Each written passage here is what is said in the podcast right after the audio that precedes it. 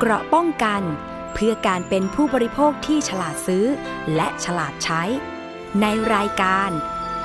ภูมิคุ้มกัน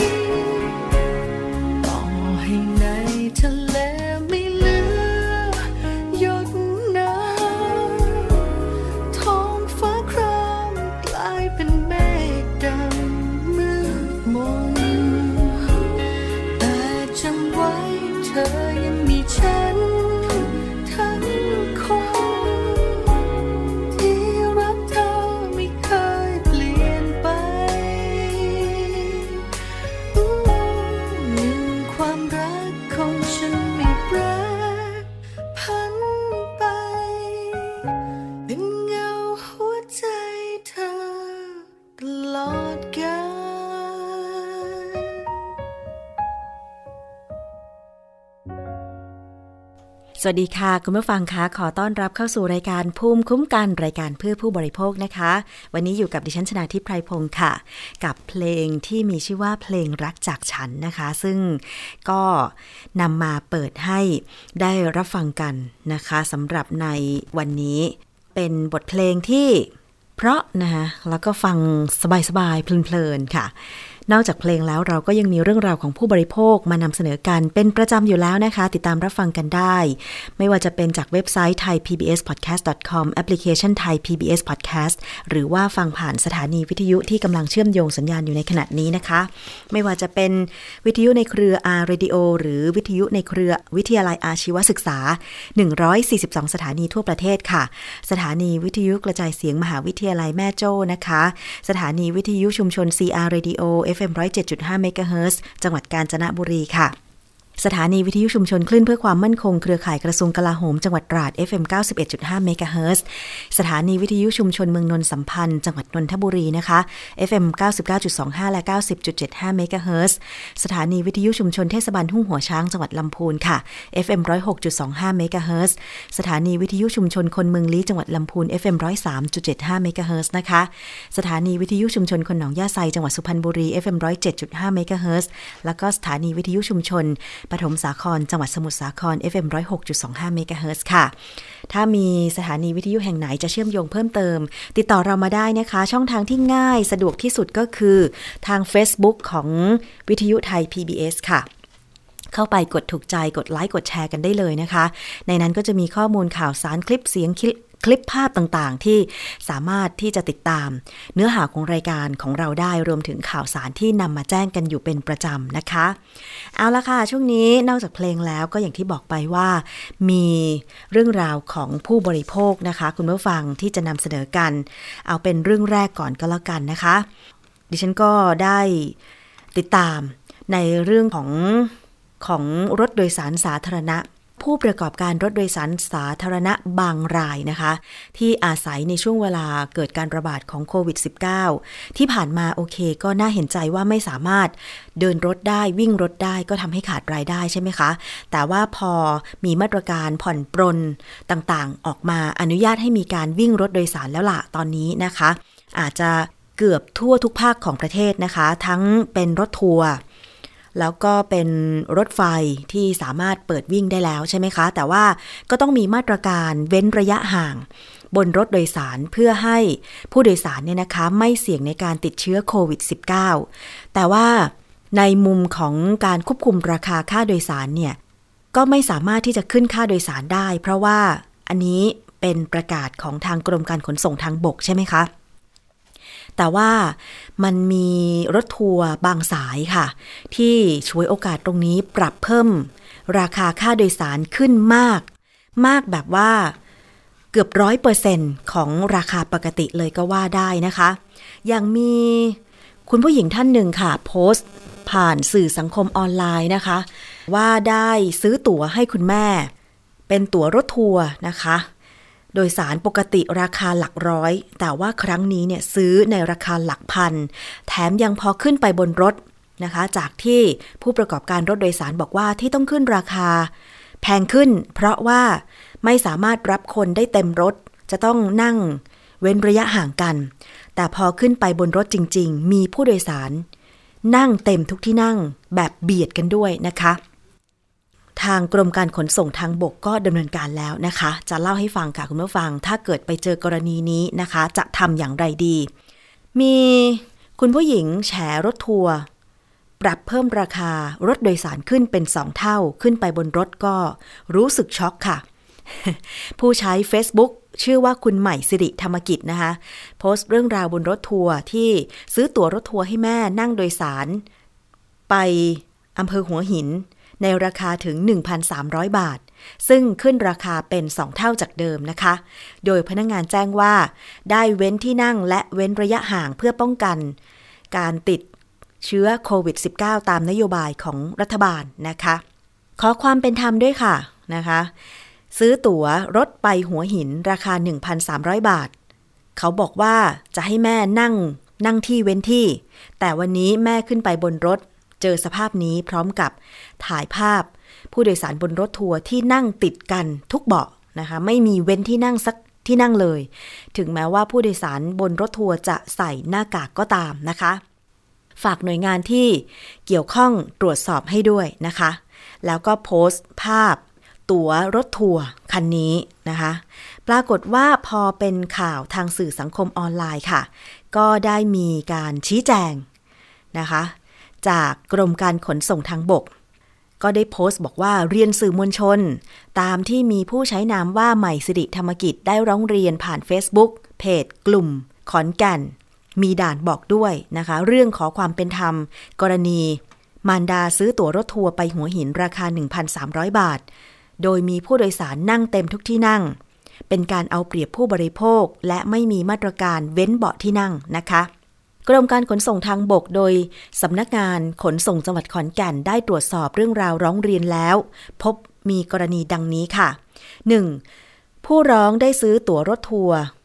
คันหมายเลขทะเบียน 10ขีด8330 ขอนแก่น มอม้า 4 ขอไข่ 36 ที่นั่ง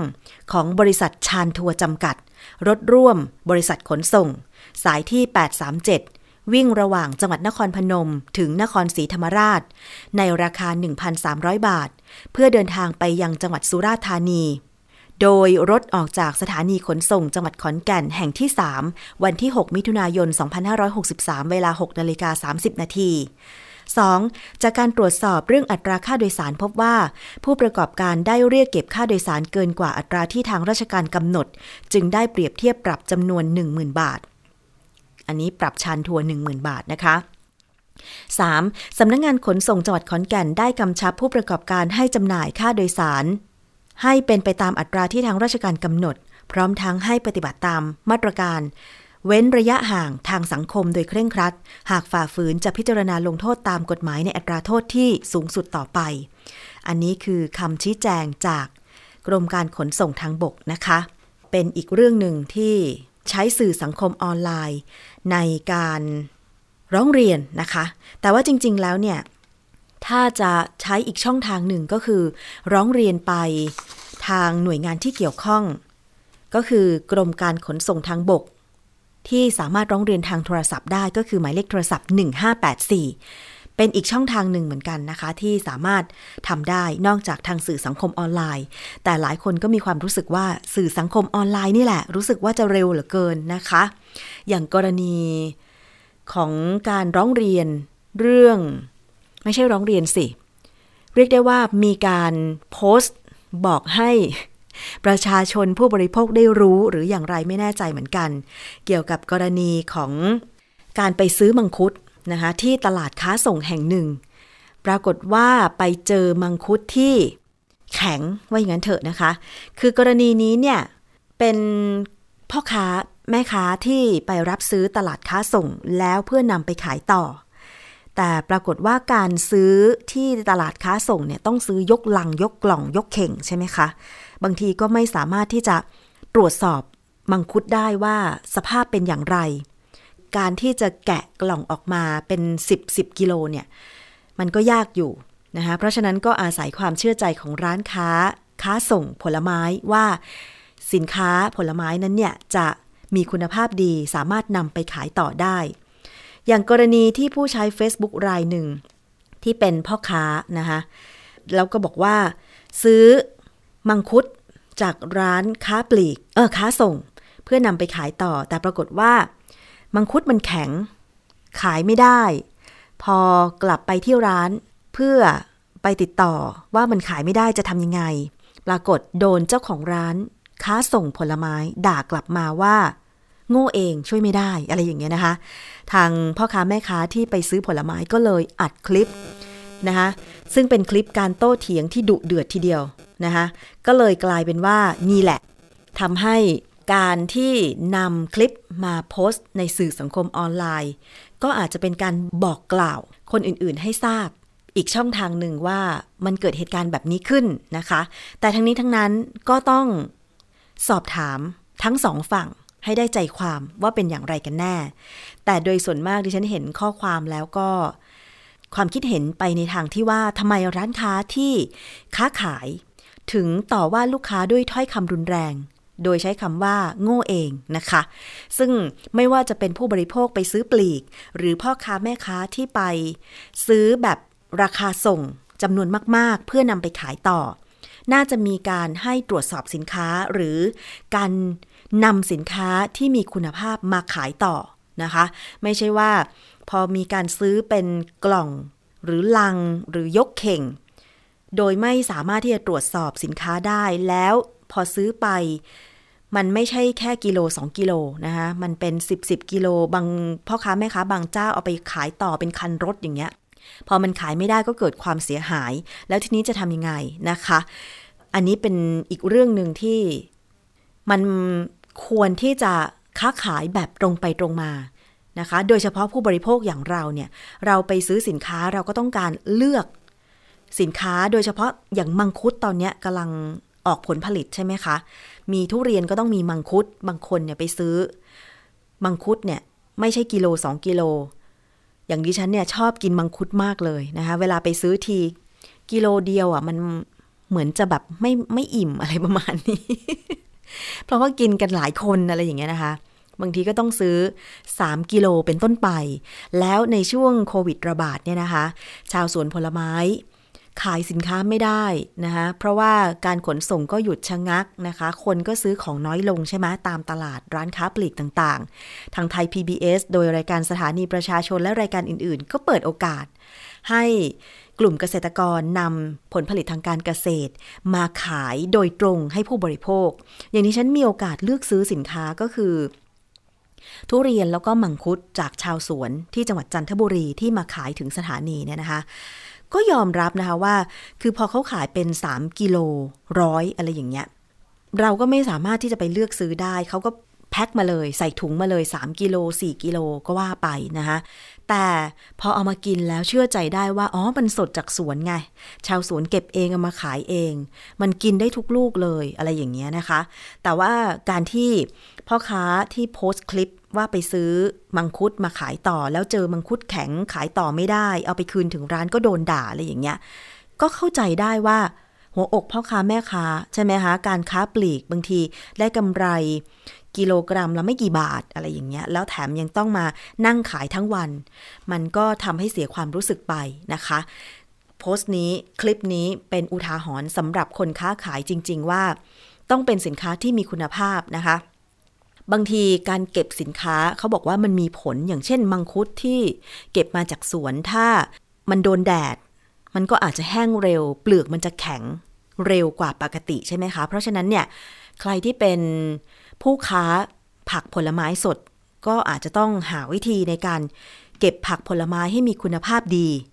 ไม่เสียหายง่าย เวลานำมาขายต่อก็จะเป็นสินค้าที่มีคุณภาพอยู่ แต่ถ้าเมื่อใดก็ตามที่มันเน่ามันเสียมันแข็งมันกินไม่ได้อย่างเงี้ย การนำไปขายต่ออันนั้นถือว่าไม่รับผิดชอบต่อผู้บริโภคเลยจริง ๆนะคะ เป็นอุทาหรณ์ค่ะนำมาฝากคุณผู้ฟังกันนะคะ กับการช่วยโอกาส บริการที่ไม่ดีช่วยโอกาสขึ้นราคาโดยที่ทางรัฐเองก็ไม่ได้อนุญาตอย่างเช่น กรณีของรถทัวร์คันนี้นะคะ มาที่อีกเรื่องหนึ่งค่ะ เรื่องของการขอคืนเงิน ค่าตั๋วโดยสารสายการบิน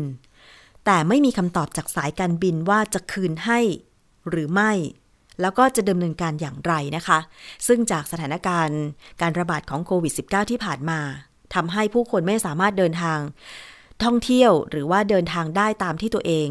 ได้จองตั๋วสายการบินไว้ใช่ไหมคะ ทีนี้มันก็มีมาตรการเยียวยาออกมาว่า สายการบินจะเลื่อนตั๋ว ให้ผู้โดยสารได้โดยไม่คิดค่าธรรมเนียม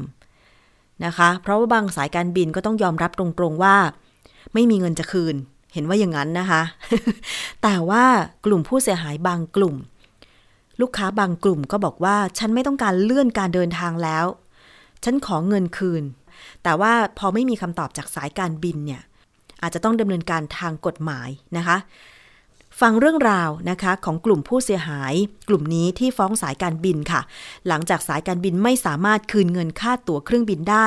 ตามระยะเวลาที่กำหนดที่ได้แจ้งไว้นะคะ ขณะที่ผู้เสียหายหลายรายได้พยายามติดต่อ สอบถามผลการขอคืนเงินผ่านระบบ ตอบกลับอัตโนมัติ แต่เรื่องไม่คืบหน้านะคะ เรื่องนี้มีรายงานจาก ผู้สื่อข่าวรายการสถานีประชาชนที่มีประชาชนไปร้องเรียนนะคะ ว่ามีกลุ่มผู้เสียหายเนี่ยรวมตัวกันฟ้องสายการบิน หลังสายการบินไม่สามารถคืนเงินค่าตั๋วเครื่องบินได้ตามระยะเวลาที่กำหนด ไปฟังรายงานเรื่องนี้ค่ะ ผู้เสียหายนำเอกสารการจองตั๋วเครื่องบิน พร้อมเอกสารหลักฐานการยืนยันว่าจะได้รับเงินค่าตั๋วเครื่องบินคืน ยื่นฟ้องสายการบิน หลังสายการบินไม่สามารถคืนเงินให้ตามกำหนดระยะเวลาที่แจ้งทางอีเมลไว้ นายพัทรพงษ์เจริญกิจจารุกรบอกว่าจุดเริ่มต้นในการยื่นฟ้องสายการบินครั้งนี้ เนื่องจากได้พยายามติดต่อสอบถามรายละเอียดขั้นตอน ของการคืนเงินค่าตั๋วเครื่องบินอยู่หลายครั้ง ผ่านระบบการพูดคุยออสตาแต่ทางเจ้าหน้าที่ที่ให้ข้อมูลตอบเพียงว่า เรื่องอยู่ระหว่างการดำเนินการส่งเรื่องให้กับทางธนาคาร โดยต้องรออีก 15 วัน แต่หลังครบกำหนดระยะเวลาก็ยังไม่ได้รับเงินคืนแต่อย่างใด จึงได้สอบถามข้อมูลไปหลายครั้ง แต่เรื่องไม่คืบหน้า จึงตัดสินใจฟ้องสายการบินทางเจ้าหน้าที่ศาลเขาก็เหมือนกับว่าดูข้อมูล แล้วก็เช็คเช็คกฎหมายปัจจุบันนะครับเพื่ออัปเดตเขาก็เลยบอกว่าจริง ๆ แล้วเนี่ยตอนนี้มันฟ้องไม่ได้แล้วเพราะมันมีกฎหมายมาเมื่อปลายปีที่แล้ว ให้เราไปยื่นฟ้องที่ศาลทรัพย์สินทางปัญญาที่ศูนย์ราชการและแจ้งวัฒนะก็เลยสรุปก็เลยไม่ได้ยื่นและอีกอย่างว่ามันมีปัญหาว่าตอนแรกที่จะรวมตัวกันฟ้องเนี่ยบังเอิญว่าแต่ละคนเนี่ยไฟไม่ไม่เหมือนกัน คือไปญี่ปุ่นเหมือนกันแต่บางทีคนละเมืองคนละวันคนละไฟเงี้ยมันก็จะลื่นรวมกันไม่ได้เพราะตามข้อกฎหมายคือต้องเป็นไฟเดียวกัน มันก็เลยติดข้อจำกัดตรงเนี้ยก็เลยว่าอะตรงเนี้ยอาจต้องกลับมาทบทวนว่าเราจะทำยังไงครับเช่นเดียวกับนางสาวสุชานุชแพงน้ำพึ่ง ที่ได้มีการขอเงินค่าตั๋วเครื่องบินคืน รวมเป็นเงินกว่า 1 0 0 0 0แสนบาท โดยจะเดินทางจากกรุงเทพไปนาริตะ ในช่วงวันที่ 15-19 มีนาคมที่ผ่านมา แต่จนถึงปัจจุบันเธอบอกว่า เรื่องยังไม่คืบหน้า และยังไม่มีการตอบกลับทางอีเมลว่าจะได้รับเงินคืนเมื่อไหร่อย่างไรเข้าติดต่อเอว่าไม่ได้ค่ะใช่ก็เลยตัดสินใจเดินทางไปที่สนามบินเลย เพื่อติดต่อตรงหน้าเคาน์เตอร์เลยดีกว่าค่ะอะไรเงี้ยก็ได้เลขรับเรื่องมาแล้วก็เจ้าหน้าที่แนะนำว่าให้รออีก 45 วัน ก็พอครบกำหนด 45 วันก็คือ แต่จริงๆ ระหว่างทางอะเจ้าหน้าที่บอกว่าจะมีอีเมลตอบกลับนะคะ 45 วันนี้ก็ไม่มีอีเมลตอบกลับมาเลยค่ะ ก็พอครบกำหนดเราก็ตัดสินใจไปที่สนามบินอีกครั้งหนึ่งวันที่ 15 พฤษภา ก็ปรากฏว่าก็ไม่ได้เรื่องอะไรเหมือนกันนะคะ ก็คือเจ้าหน้าที่ก็แนะนำว่าทำอะไรไม่ได้นอกจากรอ รอระบบอีเมลติดต่อกลับเหมือนเดิม ไม่ต่างจากนางสาวลักษณะโชคราช ที่มีการขอเงินค่าตั๋วเครื่องบินคืนเป็นเงินกว่า 13,900 บาท โดยเธอเล่าว่าที่ผ่านมา ได้มีการติดต่อสอบถามไปยังสายการบินค่อนข้างลำบาก และติดต่อยากกว่าจะได้หมายเลขการยืนยันว่ามีการขอเงินค่าตั๋วคืน และจนถึงขนาดนี้ก็ผ่านมานานกว่า 3 เดือนแล้ว ยังไม่ได้รับอีเมลยืนยันการตอบกลับ จากทางสายการบิน ว่าจะสามารถคืนเงินค่าตั๋วได้เมื่อไหร่อย่างไร ก็เลยตัดสินใจมาร่วมฟ้องสายการบินด้วย เพราะว่าเห็นบางคนเคสเขาเปิดเรื่องทีหลังเราเดือนมีนาอะไรเงี้ยครับบางคนเขาก็ได้เงินคืนเป็นเงินสดแล้ว แต่เราของเรานี่เดือนกุมภาแต่เราก็ยังไม่ได้อะไรอย่างเงี้ย สำหรับการฟ้องสายการบินครั้งนี้ ทางศาลแขวงพระนครใต้ไม่สามารถรับฟ้องเรื่องดังกล่าวได้ โดยให้เหตุผลว่ามีการเปลี่ยนแปลงกฎหมายฉบับใหม่ โดยกลุ่มผู้เสียหายจะต้องไปยื่นฟ้องต่อศาลทรัพย์สิน ซึ่งจะเป็นศาลที่รับผิดชอบโดยตรงในเรื่องดังกล่าว จึงทำให้กลุ่มผู้เสียหายตัดสินใจรอเรื่องจากสายการบินอีกครั้ง ขณะที่ทางมูลนิธิเพื่อผู้บริโภคเรียกร้องกระทรวงคมนาคม สำนักงานการบินพลเรือนแห่งประเทศไทย แก้ปัญหาสายการบินไม่คืนเงินผู้บริโภค หลังการยกเลิกหรือเลื่อนเที่ยวบินช่วงโควิด -19 เพื่อแก้ไขปัญหาการเอาเปรียบผู้บริโภคของสายการบิน โดยก่อนหน้านี้ทางมูลนิธิเพื่อผู้บริโภค ได้มีการเรียกร้องหน่วยงานที่เกี่ยวข้องเพื่อให้แก้ไขปัญหาดังกล่าวไปแล้ว แต่จากการติดตามพบว่าปัญหายังไม่ถูกแก้ไขและดูเหมือนว่าจะมีผู้บริโภค ได้รับผลกระทบจากการเอาเปรียบของสายการบินเพิ่มมากขึ้น ดังนั้นจึงได้ทำหนังสือถึงปลัดกระทรวงคมนาคม และผู้อำนวยการสำนักงานการบินพลเรือนแห่งประเทศไทย ให้ดำเนินการแก้ไขปัญหา เพื่อให้ผู้บริโภคได้รับความคุ้มครองสิทธิ์ตามกฎหมาย และช่วยเหลือเยียวยาผู้บริโภค ที่ได้รับผลกระทบจากเหตุดังกล่าวด้วย รวมถึงเพื่อป้องกันไม่ให้มีผู้ได้รับความเสียหายเพิ่มมากขึ้นอีก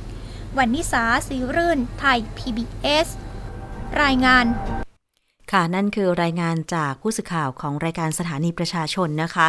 เรื่องนี้เนี่ยก็ต้องติดตามกันต่อไปค่ะคุณผู้ฟัง เพราะว่าผู้ได้รับผลกระทบ จากกรณีที่ไม่สามารถเดินทางโดยสายการบินได้ ในช่วงการระบาดของโควิด -19 ที่ผ่านมาทั้งภายในแล้วก็ต่างประเทศเนี่ยมีจำนวนมากนะคะ ซึ่งบางคนก็มีแผนที่จะเดินทางหลัง การระบาดหยุดลงนะคะ แต่บางคนก็บอกว่าไม่เดินทางแล้วยังไงก็จะขอเงินคืน การฟ้องอย่างรายงานที่บอกไปว่าไม่สามารถฟ้องได้ในตอนนี้ต้องไปติดต่ออีกหน่วยงานหนึ่งเนี่ยนะคะ อาจจะทำให้หลายคนต้องยืดระยะเวลาออกไปแล้วดำเนินการในขั้นตอนอีกหลายขั้นตอนเลยทีเดียวนะคะ เพราะฉะนั้นเนี่ยทางมูลนิธิเพื่อผู้บริโภค ก็ได้ทำหนังสือ ทำหนังสือถึงกระทรวงคมนาคม ปลัดกระทรวงคมนาคมนะคะ ให้ดำเนินการแก้ไข กรณีที่ผู้บริโภคซื้อตั๋วเครื่องบินของสายการบินแล้วขอเงินคืน ไม่ได้รับการตอบกลับหรือไม่ได้รับเงินคืนนะคะ เพราะว่าบางทีค่าตั๋วเครื่องบิน ที่บินต่างประเทศเนี่ยมันไม่ใช่หลักพันนะบางประเทศก็เป็นหลักหมื่นใช่ไหมคะ เพราะฉะนั้นเนี่ย จึงทำให้หลายคนสูญเสียเงินตรงนี้ ต้องรอกันต่อไป เดี๋ยวมีความคืบหน้าจะรายงานให้ทราบนะคะ เรื่องนี้เป็นเรื่องยาวเลยทีเดียว เพราะว่าถึงแม้ช่วงนี้จะมีการระบาดของโควิด -19 มาหลายเดือน แต่ในบางประเทศเกือบทุกประเทศเลยนะคะ ยังไม่เปิดประเทศ เพราะว่าต้องรอให้การระบาดโควิด -19 มันหยุดจริง ๆ ซะก่อน หยุดแบบร้อยเปอร์เซ็นต์นะคะ อย่างไทยเองเนี่ยถึงแม้ว่า จะมีตัวเลขผู้ติดเชื้อรายใหม่ที่เดินทางมาจากต่างประเทศก็จริง แต่ว่าตัวเลขของผู้ติดเชื้อในประเทศ ไม่มีแล้วก็ตามเนี่ยนะคะ ยังวางใจไม่ได้ เพราะว่าโควิด -19 มันติดต่อกันง่ายเหลือเกินนะคะ แค่สูตรละอองฝอยน้ำลาย หรือสัมผัสละอองฝอยสารคัดหลั่งต่างๆ ก็ติดได้แล้วเนี่ยนะคะ มันไม่สามารถวางใจได้เลยนะคะ คุณผู้ฟัง แต่สำหรับกรณีที่ก่อนหน้านี้ ที่ผู้บริโภคไปร้องเรียนที่สำนักงงานคณะกรรมการคุ้มครองผู้บริโภคหรือสคบเกี่ยวกับการขอคืนเงิน สายการบิน กรณีไม่ได้บินเนี่ยนะคะ มีการประชุมร่วมกันระหว่างสคบแล้วก็ตัวแทนสายการบิน 13 สายการบินไปเมื่อประมาณเดือนมีนาคม 2563 เนี่ยนะคะ ปรากฏว่า การคืนเงินให้ผู้บริโภคที่ต้องการยกเลิกการเดินทางจากการระบาดของโควิด -19 เนี่ย ได้ข้อสรุปว่า สายการบินพร้อมคืนเงินให้กับผู้บริโภค ให้เป็นไปตามหลักเกณฑ์ของกรมการท่องเที่ยว แยกเป็นกรณีนะคะ คืออันเนี้ยมันเป็นผลตั้งแต่เดือนมีนาคมนะคะ อย่างเช่น กรณีจองและเดินทางภายใน 21 กุมภาพันธ์ที่ผ่านมา จะคืนเงินเต็มจำนวนใช่ไหมคะ ส่วนกลุ่มที่จองและเดินทางหลัง 21 กุมภาพันธ์ 2563 จะให้เลื่อนการเดินทางออกไปไม่เกินวันที่ 15 ธันวาคม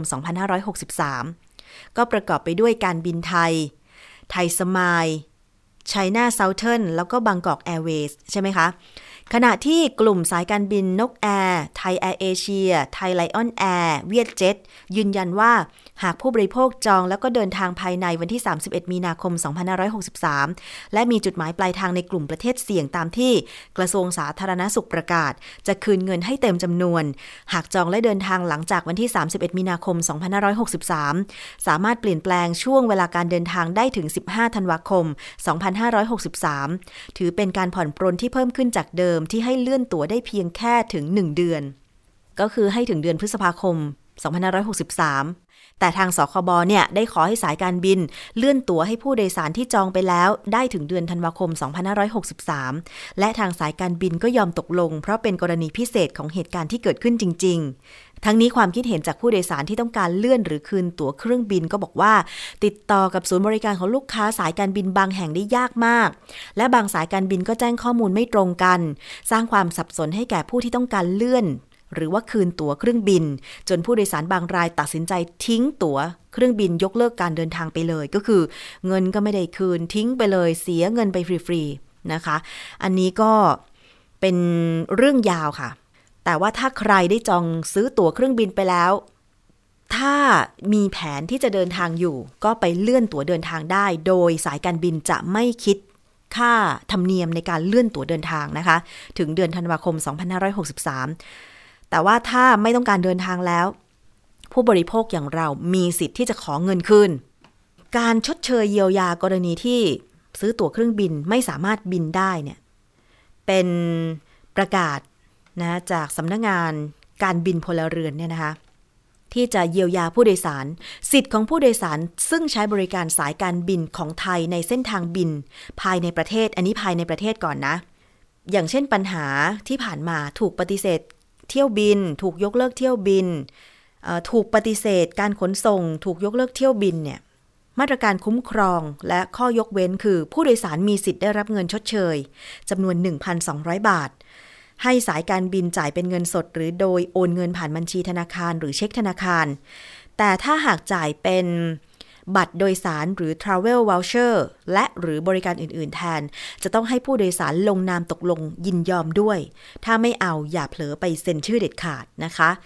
กรณีที่เที่ยวบินยกเลิก สายการบินได้แจ้งข่าวการยกเลิกเที่ยวบินไปยังผู้โดยสารก่อนกำหนดวันเดินทางอย่างน้อย ไม่น้อยกว่า 3 วัน พร้อมทั้งแจ้งรายละเอียดเกี่ยวกับการเลือกการเดินทางต่างๆ หรือสายการบินได้แจ้งข่าวการยกเลิกเที่ยวบินไปยังผู้โดยสารกำหนดวันเวลาเดินทางไม่ถึง 3 วัน แต่จะมีการเปลี่ยนแปลงเที่ยวบินใหม่ให้ ซึ่งจะถึงจุดหมายปลายทางที่ระบุในบัตรโดยสารเร็วหรือช้ากว่ากำหนด วันเวลาเดิมไม่เกิน 3 ชั่วโมง หรือสายการบินพิสูจน์ได้ว่ายกเลิกเที่ยวบิน เกิดจากเหตุสุดวิสัย คือสถานการณ์ทางการเมือง สภาพอากาศที่มีผลกระทบต่อการปฏิบัติการบิน การรักษาความปลอดภัย เหตุการณ์ใด ๆ ที่มีหรืออาจมีผลกระทบต่อความปลอดภัย ในการทำการบินของอากาศยานและผู้โดยสาร การนัดหยุดงานหรือการกระทำใด ๆ ของพนักงาน หรือลูกจ้างของหน่วยงานอื่น ที่เกี่ยวข้องกับการให้บริการของสายการบิน ซึ่งมีผลกระทบต่อการปฏิบัติ การบินของสายการบิน และเหตุสุดวิสัยอื่นใดที่สายการบินสามารถพิสูจน์ได้ว่าอยู่นอกเหนือการควบคุมของสายการบินนะคะ ซึ่งภาระการพิสูจน์ว่าสายการบินได้แจ้งข่าวการยกเลิกเที่ยวบินหรือไม่ และได้แจ้งข่าวเมื่อใดเป็นภาระของสายการบินผู้ให้บริการนะคะ อันนี้ก็คือเป็นกรณีต่างๆ ที่ผู้โดยสารไม่สามารถบินได้ตามที่ได้ซื้อตัว๋ว ก็ต้องได้รับการชดเชยเยียวยาจากสายการบิน แต่กรณีที่เกิดการระบาด ของโควิด -19 ไปทั่วโลก แล้วผู้โดยสารไม่สามารถเดินทางได้เพราะว่าปิดประเทศยกเลิกเที่ยวบินแบบเนี้ยก็ต้องมีการเยียวยาด้วยเช่นกัน ถึงแม้ว่าตอนนี้ปัญหาของสายการบินหลายสายการบิน อาจจะมีปัญหาทางการเงิน อย่างที่เราเองก็พอทราบข่าวกันเนี่ย แต่ในเรื่องของการที่ผู้โดยสารจ่ายเงินซื้อตั๋วไปแล้วเนี่ย จะมีมาตรการอย่างไรในการเยียวยา ก็ต้องให้ความเป็นธรรมตรงนี้ด้วย เดี๋ยวติดตามกรณีที่กลุ่มผู้เสียหายกลุ่มนี้ ฟ้องสายการบิน ว่าผลสุดท้ายจะได้เงินคืนหรือไม่เป็นอย่างไรนะคะ แต่ทั้งนี้ทั้งนั้นค่ะคุณผู้ฟัง ตอนนี้ถ้าใครซื้อตั๋วเครื่องบินแล้ว ไม่ต้องการเดินทาง พยายามติดต่อสายการบิน ที่จะขอเงินคืน แล้วไม่ได้ยังไงเนี่ยก็ส่งเรื่องร้องทุกข์ร้องเรียนไปได้ที่สคบนะคะ แล้วก็อาจจะมีการดำเนินการ ในการที่จะช่วยเหลือผู้บริโภคให้ได้รับเงินคืน ตรงนี้ค่ะก็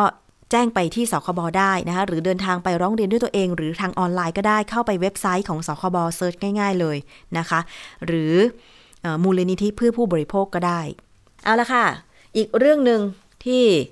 เราจะต้องมาติดตามกันเรื่องของการแฮ็กข้อมูลคุณผู้ฟัง ตอนนี้นะคะมันมีกรณีที่เกิดขึ้นอย่างเช่นถูกหลอก เอาเลข OTP เลข OTP ก็คือรหัสในการที่จะเข้าไปใช้บริการทำธุรกรรมการเงินออนไลน์ หรือการไปซื้อบริการ หรือซื้อสินค้าทางออนไลน์ แล้วทางสถาบันการเงินนะคะ อย่างเช่น บริษัทบัตรเครดิต ธนาคารเจ้าของบัตรเครดิตเนี่ยส่งรหัส OTP เลข 3 หลัก 4 หลักมา เลข4หลัก4ใช่ไหมเลข4หลักหรือ 6 หลักนี่แหละนะคะมาให้เราทางหมายเลขโทรศัพท์นะคะ แล้วก็ให้เรากดเพื่อยืนยันตัวตนว่าเราเป็นผู้ทำธุรกรรมการเงินออนไลน์นี้จริงใช่ไหมคะ แต่บางคนเนี่ยถูกหลอกจากมิจฉาชีพ เอารหัส OTP ไป แล้วก็เขาเอารหัสของเราไปทำธุรกรรม การเงิน อันนี้มีเรื่องเตือนนะคะ คุณผู้ฟังมีเรื่องเตือนจากกองปราบเลยทีเดียว กองปราบปรามนะคะ บอกว่า รหัส CVV หรือรหัสที่อยู่บนบัตรเครดิตเนี่ยมีไว้เพื่อยืนยันตัวตนของผู้ถือบัตร ในการใช้บัตรเครดิตชำระเงินออนไลน์ เพื่อยืนยันว่าผู้ที่ชำระเงินเนี่ยเป็นผู้ที่ถือบัตรอยู่จริง ถือเป็นขั้นตอนการรักษาความปลอดภัยขั้นแรก ในการใช้บัตรเครดิตชำระเงินออนไลน์นะคะ ทีนี้เราจะป้องกันยังไง ไม่ให้ถูกหลอก ถูกแฮ็กรหัสบัตรเครดิตนะคะ OTP ชุดเลขรหัสยืนยัน 3 ตัวที่อยู่ด้านหลังบัตรเครดิตเนี่ย ให้ใช้วิธีการจดจำหรือถ่ายไว้แทน แล้วก็ต้องแบบคล้ายๆว่าปิด ปิดเลข 3 ตัวหลังบัตรเครดิตของเราออกเลย เพราะถ้าเมื่อใดก็ตามมีคนขโมยบัตรเครดิตของเราไป แล้วก็เกิด ไปทำธุรกรรมออนไลน์ เช่น ใช้บัตรเครดิตของเราเนี่ยไปซื้อสินค้าออนไลน์ คนนั้นก็จะสามารถยืนยันตัวตนเป็นเราเลยว่า เขาทำธุรกรรมอยู่นะคะ เพราะฉะนั้นเนี่ยถ้าคุณเปิดบริการใช้บัตรเครดิต ให้คุณใช้วิธีจดจำรหัส 3 ตัวหลังบัตรเครดิตของคุณเอง แล้วก็ทำการลบข้อมูลตรงนั้นออกไปเลยนะคะ จะทำยังไงก็ได้ ให้ไม่สามารถ มีเลขรหัส 3 ตัวบนบัตรเครดิตอยู่บนหลังบัตรของเรานะคะ การที่จะทำธุรกรรมออนไลน์ผ่านบัตรเครดิตเนี่ย นอกจากมีรหัส 3 ตัวหลังบัตรเครดิตแล้ว ก็ยังมี OTP ที่บอกว่าเป็นรหัส one time password ใช้เพียงครั้งเดียว บริการยืนยันการทำรายการผ่านช่องทางออนไลน์ ต้องใช้รหัสผ่านอีกขั้นหนึ่ง ที่ผู้ใช้บริการเนี่ยสามารถเลือกให้ส่งมาที่ช่องทางใดช่องทางหนึ่ง เช่น ข้อความสั้นทางโทรศัพท์มือถือ หรือ OTP one time password โดยใช้เพียงครั้งเดียว ใช้ได้ครั้งเดียวเท่านั้น และห้ามให้ผู้ใดเด็ดขาด หรือการสมัครบริการแจ้งเตือนการใช้จ่ายสำหรับลูกค้า เช่น SMS alert นะหรือข้อความสั้นที่เตือนเข้าไปแต่ละครั้ง เมื่อมีการใช้บัตรเครดิตในการชำระเงินต่างๆ ก็ขอให้บริษัทบัตรเครดิตเนี่ยนะคะ ส่งข้อมูลการใช้ไปยังข้อความทางโทรศัพท์มือถือ จะช่วยให้ผู้ใช้บริการเนี่ยทราบยอดค่าใช้จ่ายบัตรเครดิต ที่สำคัญก็คือหากมิจฉาชีพโจรกรรมข้อมูลบัตรเครดิตไป ผู้ใช้บริการสามารถทราบ และติดต่อไปยังธนาคารได้อย่างทันท่วงทีนะคะ หรือการดาวน์โหลดแอปพลิเคชันของธนาคารที่ผู้ใช้บริการ สามารถดาวน์โหลดแอปพลิเคชันของธนาคาร ที่ผู้ใช้บริการ มาไว้ในโทรศัพท์มือถือ เพื่อดูความเคลื่อนไหวเงินเข้าออกได้ตลอดเลย หรือเมื่อมีการใช้งานบัตรเครดิต จะแจ้งเตือนผ่านแอปพลิเคชันดังกล่าวได้ อันนี้เป็นการที่ทุกคนเนี่ยจะต้องดูแลความปลอดภัย การใช้บัตรเครดิต หรือบัตรเงินสด หรือบัตรใดๆก็ตาม ในการทำธุรกรรม โดยเฉพาะตอนนี้นะคะ ต้องระมัดระวังเป็นอย่างมาก ไม่ว่า จะเป็นบัตรเครดิต บัตรประจำตัวประชาชน เลขรหัสต่างๆ ของเรา อย่าเผยแพร่ทางสื่อสังคมออนไลน์ เด็ดขาด วันก่อนมีคนหนึ่งที่ดิฉันรู้จักทาง Facebook ด้วยความปรารถนาดี มีการจ่ายเงินเยียวยาเกษตรกรผ่านทกส คนนี้ไปติดต่อทกส แล้วไปได้ข้อมูลว่ามีการจ่ายเงินเยียวยาใครในหมู่บ้านแล้วบ้าง ถ่ายรูปค่ะ ถ่ายรูปรายชื่อ พร้อมทั้งบัตรเลขบัตรประจำตัวประชาชน โพสต์เฟซบุ๊กดิฉันต้องข้อความไปบอกเขาเลยว่า กรุณาปิดชื่อปิดหมายเลข บัตรประจำตัวประชาชนให้คนอื่นๆด้วย เพราะไม่เช่นนั้นเนี่ย ใครได้ข้อมูลตรงนี้ไป อาจจะเอาข้อมูลไปทำธุรกรรมออนไลน์ได้นะคะ เพราะฉะนั้นอย่าเผยแพร่เลขบัตรประจำตัวประชาชน เลขบัตรเครดิต เลขบัตร ข้าราชการเลขบัตรอะไรก็ตาม ทางสื่อสังคมออนไลน์เด็ดขาดนะคะ เพราะว่ามันมีพวกมิจฉาชีพที่ไม่ประสงค์ดีแบบนี้แหละนะคะเอาละค่ะนี่คือช่วงแรกของรายการภูมิคุ้มกันนะคะ เรายังมีอีกช่วงหนึ่งคือคิดก่อนเชื่อ ดรแก้วกังสดานนภัยนักพิษวิทยาค่ะ วันนี้คุยกันเรื่องของขยะพลาสติกค่ะ ชนิดโพลียูริเทนเนี่ย เราสามารถที่จะลดขยะประเภทนี้ได้อย่างไรไปฟังกันค่ะ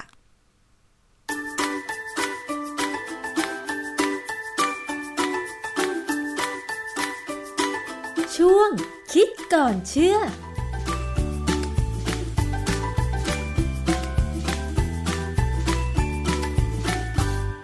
พบกันในช่วงคิดก่อนเชื่อกับ ดรแก้วกังสดานนภัยนักพิษวิทยา และดิฉันชนาทิพไพรพงศ์นะคะ พูดถึงเรื่องของขยะค่ะ มีปริมาณขยะที่มนุษย์เราใช้แต่ละวันมากทีเดียวนะคะ แล้วก็ตอนนี้ค่ะสถานที่ทิ้งขยะแต่ละที่นั้น กองขยะที่ต้องรอการเผาทำลาย หรือการทำลายให้ถูกวิธีนั้นก็มีปริมาณที่มากเหลือเกินค่ะ เฉพาะในกรุงเทพหรือประเทศไทยเนี่ยก็วันละหลายพันตันทีเดียว มันก็มีขยะประเภทหนึ่งก็คือขยะพลาสติกนี่แหละค่ะที่ เราก็รู้กันอยู่ว่ามันทำลายยากนะคะ แล้วกว่าที่จะย่อยสลายไปเนี่ยใช้เวลานานบางชนิดนั้นก็เป็นร้อยปี ก็เลยเกิดการรณรงค์การลดขยะโดยเฉพาะขยะพลาสติกกันนะคะ ทีนี้ก็มีคำถามว่าการลดขยะพลาสติก ชนิดโพลียูริเทนในสิ่งแวดล้อมเนี่ยสามารถลดได้จริงหรือ แล้วเราจะมีวิธีการทำอย่างไร ต้องมาถามอาจารย์แก้วค่ะ อาจารย์คะ ลดขยะพลาสติกโพลียูริเทนในสิ่งแวดล้อมได้จริง ๆ โดยที่ลดยังไงคะอาจารย์ ครับ คือความจริงเนี่ยถ้าถามว่าณขณะเนี้ยลดได้ จริงไหม มันกำลังอยู่ในการวิจัยอยู่นะฮะ คือในเรื่องวันนี้เราจะคุยเรื่องของการที่ว่าใช้วิธีการทางสิ่งชีวิตช่วยในการย่อยพลาสติกพวกโพลียูเรเทนเนี่ยให้มันเปลี่ยนไปให้มันหมดสภาพของพลาสติกค่ะคือพลาสติกเนี่ยเรารู้ว่ามันคงทนในสิ่งแวดล้อมค่ะแต่ที่มันคงทนเนี่ยมันไม่ได้คงทนในรูปของพลาสติกที่เราเคยใช้ ส่วนใหญ่มันมักจะแตกหัก และบางครั้งเนี่ยมันก็กลายไปเป็นไมโครพลาสติก ซึ่งก่อปัญหาทั่วโลกไปเลยค่ะ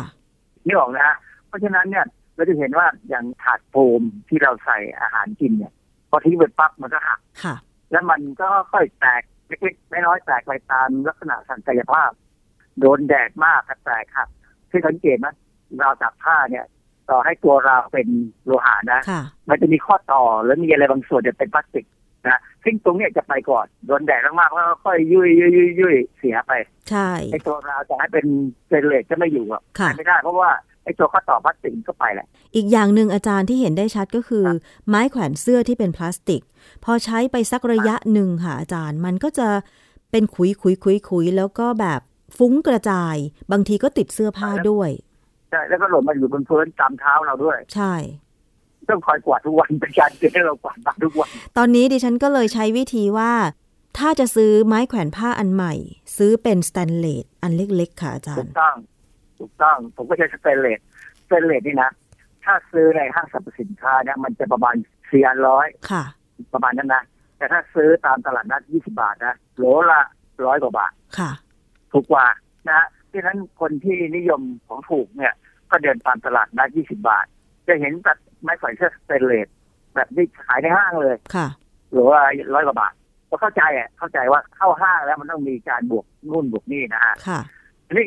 กลับมาที่โพลียูริเทนก่อนโพลียูริเทนเนี่ยเป็นพลาสติกที่ใช้มากที่สุดในโลกอืมปัจจุบันเนี่ยนะมองไปรอบตัวเราเนี่ย เป็นพลาสติกนะที่เขาดัดแปลงมาจากโพลียูริเทนทั้งนั้นเลย เช่นอะไรบ้าง เช่น ยางธรรมชาติเรามีใช่ไหมค่ะเป็นไมโครข้ามโลกเนี่ยยางธรรมชาติมันหายากค่ะมันไมมีคนผลิต เขาก็ทำยางเทียมอือเพราะฮึฉะนั้นโพลียูริเทนยุคแรกเนี่ยใช้ทำเป็นยางเทียมค่ะนะแล้วก็ไปใช้เป็นองค์ประกอบของการทำกระดาษทำผ้าใยสังเคราะห์ต่างๆแม้กระทั่งทำสารเคลือบผิวเครื่องบินค่ะให้เครื่องบินเนี่ยมันแหวกอากาศได้ดีขึ้น เคลือบโลหะเคลือบวัสดุเคยได้ยินไหมที่น้ำยาโพลียูริเทนที่เขาใช้ทาพื้น เคลือบผิวให้พื้มันนสวยๆเออเคลือบผิวให้ให้สวยๆนะนะมันได้เป็นอันหนึ่งทำเป็นเครื่องแต่งกายเนี่ย โพลียูริเทนเนี่ยเอามาใช้ทำเป็นผ้าใยสแปนเด็กซ์เคยได้ยินใช่ไหมเคยได้ยิน พวกเสื้อกีฬาค่ะที่กีฬาปัจจุบันนี้เขาไม่ได้ใช้คอตตอนนะไม่ได้ใช้ผ้าฝ้ายนะเพราะว่าพวกคอตตอนพวกผ้าฝ้ายเนี่ยหรือลินินเนี่ย มันอุ้มน้ำอุ้มเหงื่อค่ะนักกีฬาเนี่ยต้องตัวเบา อืมเพราะฉะนั้นผ้าที่เสื้อกีฬาสมัยเนี่ยจะเป็นพวกสแตนเด็กซึ่งไม่จับเหงื่อหรืออาจจะจับบ้าง แต่ว่าจับไม่มากอะเหงื่อจะหยดถึงจริงๆเลยค่ะ เอาไปทำ ใยเออวัสดุใส่หมอนทำที่นอนทำเบาะรถยนต์ทำโฟมขาวๆที่อยู่ในกล่องอะกันกระแทกอันนี้จะเป็นวัสดุต่างๆเออมันก็ทำมาจากโพลียูริเทน แล้วก็อันหนึ่งที่ผู้หญิงสนิทกับมันมากเลยคือชั้นในๆอืมชั้นในเนี่ยมันเป็นผ้าสแปนเด็กซ์เหมือนกันก็ค่ะเป็นโพลียูริเทน ตอนช่วงที่มีโควิด -19 เนี่ย ก็มีโรงงานผลิตชั้นในหลายยี่ห้อเลยแหละ แต่ว่ามียี่ห้อหนึ่งที่เขาออกมาให้ข่าวนะ เขาปรับเปลี่ยนจากการทำชั้นในผู้หญิงบราเซียเนี่ยยุคทรงเนี่ยจะเป็นหน้ากากอนามัยค่ะ ซึ่งมันก็ทำมาจากผ้าสแตนเด็ก ซึ่งจะเป็นโพลียูริเทนหน้ากากที่ทำจากสแปนเด็กที่โรงงานทำเนี่ยจะสวยค่ะ เพราะว่าโพลียูริเทนเนี่ยขึ้นรูปง่าย จะให้เป็นรูปอะไรก็พอทำได้ค่ะนะแต่ว่าหน้ากากที่ใช้ปิดจมูกสำหรับที่ทำจากไอ้ผ้าสแปนเด็กเนี่ย มันมีปัญหาที่ผมสังเกตจากทีวีนะค่ะ มันมักจะหลุดจากจมูกอะอ๋อ มันลื่น เพราะเวลาเขาใส่เนี่ย คนที่ออกทีวีเขามักจะพูดใช่ไหมค่ะหน้ากากมันก็จะหล่นหลุดลงมาหลุดลงมาก็ต้องคอยเอามือจับดันขึ้นไปดันขึ้นไป เพราะว่ามันลื่นแล้วก็เวลาพูดปากมันขยับมันก็เลยดันหน้ากากที่ทำจากโพลียูริเทนลงมานะคะประมาณนั้นแหละฮะทั้งที่ความจริงเนี่ยคนที่ชอบออกทีวีเนี่ยจะต้องรู้เลยว่าควรใช้หน้ากากอนามัยแบบที่ เขาบอกว่าราคาควรจะเป็นสองบาทห้าสิบนะแต่ความจริงมันสิบบาทอะค่ะไอที่เป็นสีเขียวสีอะไรน่ะอันนั้นเป็นธรรมจากในสังเคราะห์พวกโพลีโพรพิลีนแต่ว่าอันนั้นจะเขาจะทำให้มันค่อนข้างจะเกาะหน้าได้นะค่ะแล้วก็มันก็หายใจสบายเหมันก็แหละนะฮะเพราะฉะนั้นเนี่ยเราจะเห็นว่าไอ้พวกที่เป็นพลาสติกโพลียูริเคนเนี่ย มีเยอะมากค่ะหน้ากากอนามัยเนี่ยนะ วันหนึ่งใช้มนุษย์กี่สิบกี่ร้อยล้านชิ้น ค่ะ ใช่ ทั้งหมดเลยไม่ว่าจะเป็นพลาสติกแบบไหนคำถามคือว่ามีการทำลายถูกต้องไหมอืม อาจารย์ปกติแล้วพลาสติกเนี่ยค่ะ จะต้องทำลายแบบไหน ไม่เฉพาะโพลียูริเทน ต้องเผา เผาอย่างในเดียวเตาเฉพาะ เผาในเตาเฉพาะด้วยนะ เตาที่เก็บสารพิษได้ไม่ค่ะใช่เผาแล้วปล่อยควันขึ้นไปข้างบนในอากาศเลยคนแถวนั้นแย่เลย คือคือเตาเผาพวกเนี้ย อธิบายง่ายๆถ้าใครอาจจะนึกภาพไม่ออกให้ไปดูเตาเผาศพวัดในกรุงเทพนะซึ่งเป็นเตาแบบไฟฟ้าอย่างน้อยสิบแปดล้านขึ้นไปเนี่ยค่ะจะเป็นเตาเผาไม่ปล่อยสารพิษอืมเป็นเตาพิเศษนะอย่างนี้นน่ะ คือเพราะฉะนั้นเตาเผาพวกนี้ค่อนข้างจะแพง แล้วก็โรงเผาขยะต่างจังหวัดบางแห่งเนี่ยตามหมู่บ้านเล็กๆเนี่ย อาจจะเผากันธรรมดา ซึ่งอันนั้นนะเป็นการปล่อยปล่อยสารพิษออกสู่สิ่งแวดล้อมนะฮะ อ๋ออย่างพลาสติกโพลียูริเทนก็เช่นกัน ก็ต้องใช้วิธีการกำจัดด้วยการเผา ด้วยเตาเผาที่ไม่ปล่อยสารพิษออกมาเหมือนกันใช่ไหมคะอาจารย์ ตามหลักการต้องทำอย่างนั้น แต่ว่าในความเป็นจริงแล้วเนี่ยเราจะเห็นแม่ขยะเนี่ยลอยอยู่เต็มไปหมดเลย ใช่ เพราะไม่ได้ทิ้งในลงในถังคือไปทิ้งทิ้งอย่างอย่างในกรุงเทพเนี่ยที่ระบายน้ำไม่ลำบากเนี่ยเพราะบางทีเราเนี่ยทิ้งลงไปเพราะว่าโพลียูริเทนเนี่ยมันผลิตเต็มไปหมดทุกอย่าง ค่ะ อย่างอย่างกล่องซีดีเนี่ย ก็เป็นโพลียูริเทนนั่นนะค่ะได้เหมือนกันนะฮะแทบทุกอย่างเป็นโพลียูริเทนที่เราใช้ในชีวิตประจำวัน โดยที่เราอาจจะไม่ได้ทันสังเกตก็เป็นพลาสติกทั้งนั้นเลยอาจารย์ อย่างเมื่อก่อนเรายังใช้ปิ่นโต ที่เป็นสังกะสีหรือสแตนเลสแต่ปัจจุบันนี้เนี่ยมันมีกล่องข้าวหรือปิ่นโตที่เป็นพลาสติก อันนั้นก็ถือว่าเป็นพลาสติกชนิดหนึ่งด้วยเหมือนกันใช่ไหมคะอาจารย์ก็คือเอ่อวิธีการกำจัดก็ยากเหมือนกัน ฮะก็เป็นพลาสติกจะมีหลายแบบนะ มันแล้วแต่ว่าจะเป็นแบบไหนก็ตามแต่ทุกอย่างเนี่ยโดยหลักการสุดท้ายเนี่ยเวลาเผาเนี่ยต้องทำลายด้วยการเผาอย่างเดียวค่ะ คือจะเอาไปหลอมใหม่เนี่ยนะก็ได้บางอย่างไม่หลอมใหม่ได้ ขึ้นรูปใหม่ได้นะใส่สีซะให้มันเป็นพลาสติกที่เอามารีไซเคิลแล้วเนี่ย ก็ก็เลยมักจะใส่สีค่ะเช่นพวกถังเหมือนกระมังสีดำเนี่ย มันจะเป็นอย่างนั้นหรือสีแดงนักเกลียดนักเกลียดอะคือ พลาสติกที่เอามารีไซเคิลเนี่ยเขามักจะใส่สีให้มันดูรู้ว่าว่ามันไม่ใช่พลาสติกใหม่อะนะค่ะก็ใช้ได้ อันนี้ก็ไม่มีปัญหาแต่ว่าบางอย่างเนี่ยมันเอามารีไซเคิลไม่ได้ก็มีโพลียูริเทนเนี่ยรีไซเคิลลำบากมากเพราะมันแข็งอืมแล้วข้อสังเกตว่าอะไรเป็นโพลียูริเทนก็คือเวลาเผาเนี่ยนะมันจะมีควันดำปี๋เลยโอ้ค่ะดำมากแล้วก็เหม็นมากเพราะมีสารพิษเยอะค่ะสารพิษที่ได้จากโพลียูริเทนเนี่ยมันจะเป็นสารก่อมะเร็งด้วย อืมตอนนี้เป็นเรื่องเรื่องเรื่องที่น่าน่าสนใจที่ว่ามีการพยายามทำไงให้มันมีการย่อยสลายได้ค่ะทั่วโลกเนี่ยเขาทำกันหมดผมว่าในเมืองไทยก็มีคนทำแต่มันยังไม่สำเร็จ ผมก็ไปเจอบทความอันหนึ่งนะเขาไปพบว่ามีแบคทีเรียบางอย่างเนี่ยสามารถย่อยสลายได้ค่ะนะย่อยสลายโพลียูริเทนได้ เป็นบทความชื่อ Toward Biorecycling Isolation of a Soil Bacterium that Grows on a Polyurethane Oligomer and Monomer ในวารสาร Frontiers in Microbiology ก็คือบทความนี้ก็บอกว่าเขาไปเจอไอ้แบคทีเรียที่มันสามารถจัดการกับโพลียูริเทนทั้งที่เป็นโอลิโกเมอร์หรือเป็นโมโนเมอร์โอลิโกเมอร์ก็คือมันมีองค์ประกอบที่เหมือนกันเนี่ยเรียงกันหลายหลายตัว ถ้าเป็นโมโนเมอร์โมโนแปลว่าหนึ่งก็คือตัวเดียวค่ะเพราะฉะนั้นมันจัดการได้ถึงขั้นรากฐานของโพลียูริเทนเลยว่าจัดการเปลี่ยนได้หมดเลยนะฮะค่ะคือ คนทำวิจัยเนี่ยเป็นนักวิทยาศาสตร์เยอรมันนะแต่ความจริงผมเชื่อว่าทั่วโลกเลยทำในเมืองไทยเราก็มีคนทำนะสมัยผมเรียนปริญญาตรีแต่ตอนปีสี่เนี่ย ผมเคยทำโปรเจกต์เล็กๆอันหนึ่งผมอยากจะได้แบบได้เชื้อราที่ย่อยผ้าฝ้ายที่มันเป็นเศษเนี่ย เปลี่ยนไปเป็นอย่างอื่นก็ไปปรึกษากับอาจารย์ที่ทำเรื่องเกี่ยวกับเชื้อรานะฮะอาจารย์ก็แนะนำว่า วิธี หาเนี่ยเราก็คือไปดูที่ว่ามีภาพฝ้ายไหนไหมที่มันถูกย่อยอยู่ในดินค่ะให้เราไปเก็บดินตรงนั้นเนี่ยมาแยกเอาเชื้อราออกมา แล้วก็มาศึกษาอ๋อก็พบว่ามันก็ได้ผลนะผมเอามันใส่ลงไปกับภาพฝ้ายเนี่ย แล้วเราก็ตรวจว่าถ้ามันย่อยได้เนี่ย มันจะต้องเกิดน้ำตาลกลูโคสออกมาค่ะเราสามารถวัดน้ำตาลกลูโคสได้ แสดงว่าราตัวนั้นนะมีศักยภาพอืมในกรณีของไอ้โพลียูเรเคนเนี่ยนักวิทยาศาสตร์เยอรมันเขาก็ไปแยกเอาแบคทีเรียที่มันอยู่ในดินที่อยู่ บริเวณเดียวกับพลาสติกที่มีการแตกหักเป็นชิ้นเล็กชิ้นน้อยเนี่ยย่อยเหมือนกับถูกย่อยเนี่ยนะค่ะเขาก็ไปเจอแบคทีเรียกลุ่มหนึ่งชื่อซูโดโมนาสคือซูโดโมนาสเนี่ยเป็นแบคทีเรียกลุ่มใหญ่มาก มีบางตัวเนี่ยที่เขาแยกออกมาได้เนี่ยเขายังไม่ตั้งชื่อเนี่ย มันสามารถย่อยโพลียูริเทนให้กลายเป็นอาหารของมันเลย คือมันกินโพลียูริเทนอันนี้เป็นการกำจัดไม่ให้เหลือซากค่ะไอ้แบคทีเรียพวกเนี้ยมันเป็นแบคทีเรียที่เก่งมากมันทนสารพิษได้ อยู่ในสภาวะสิ่งแวดล้อมที่คนจะอยู่ไม่ได้ค่ะนะเขาจัดว่าแบคทีเรียพวกนี้เป็นพวก extremophile extremo extreme แปลว่าสุดๆนะอะไรก็ตามที่มันสุดๆเนี่ยเราเรียก extreme mophile phile ก็มาจากคำว่า philic ที่แปลว่าชอบ อย่างที่น้ำตกน้ำพุโอเฟรฟูที่ไวโอมิงอะมันจะมีแบคทีเรียที่อยู่ในน้ำพุร้อนเนี่ย โอ้ยร้อนมากหกเจ็ดสิบองศาแปดสิบองศาเนี่ยอยู่ได้ ไอ้พวกนี้ก็จะเป็นแบคทีเรียที่ชอบความร้อนอืมถ้าให้ไปอยู่ในน้ำเย็นตายอ๋อเหรอคะนะฮะเพราะฉะนั้นเนี่ยกรณีเนี่ยที่เขาพบเนี่ยก็คือเขาเจอแล้วว่ามีแบคทีเรียสามารถย่อยโพลียูริเทนได้ค่ะแต่ยังต้องศึกษาต่อไปว่า จะทำยังไงถึงให้มัน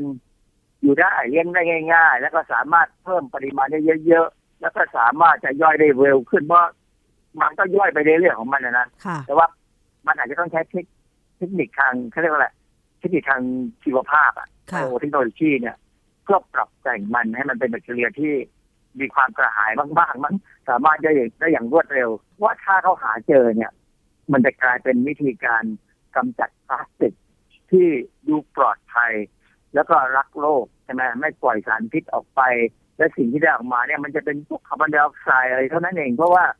มันสามารถกินโพลียูริเทนเป็นอาหารโอ้จบไปเลยค่ะ คงต้องรอกันต่อไปว่าจะสามารถเพาะเชื้อแบคทีเรีย คือมันอยู่ในกลุ่มซูโดโมน a สอย่างเดียวเลยใช่ไหมอาจารย์ ที่เขาเจอคืออย่างนี้แต่จริงๆผมเชื่อว่ามันมากกว่านี้มีอย่างอื่นด้วย เพราะว่ามันมันมีอะไรตั้งเยอะที่อยู่ในดินที่น่าทำค่ะแต่ว่าผมบังเอิญเนี่ย เรา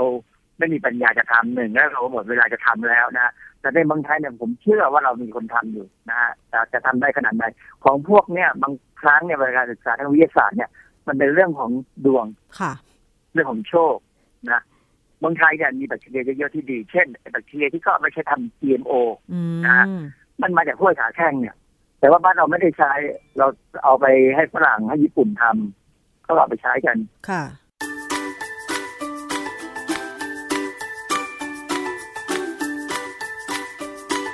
ช่วงคิดก่อนเชื่อ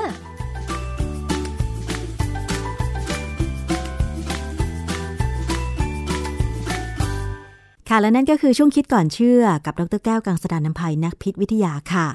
วันนี้รายการภูมิคุ้มกันรายการเพื่อผู้บริโภคหมดเวลาลงแล้วนะคะ ขอบคุณสำหรับการติดตามรับฟังทุกช่องทางเลย ไม่ว่าจะเป็นทาง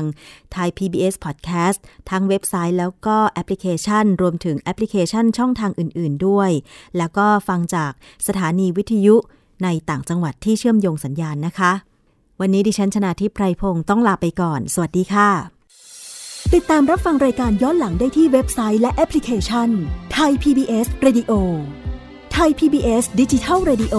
วิทยุข่าวสารสาระ เพื่อสาธารณะและสังคม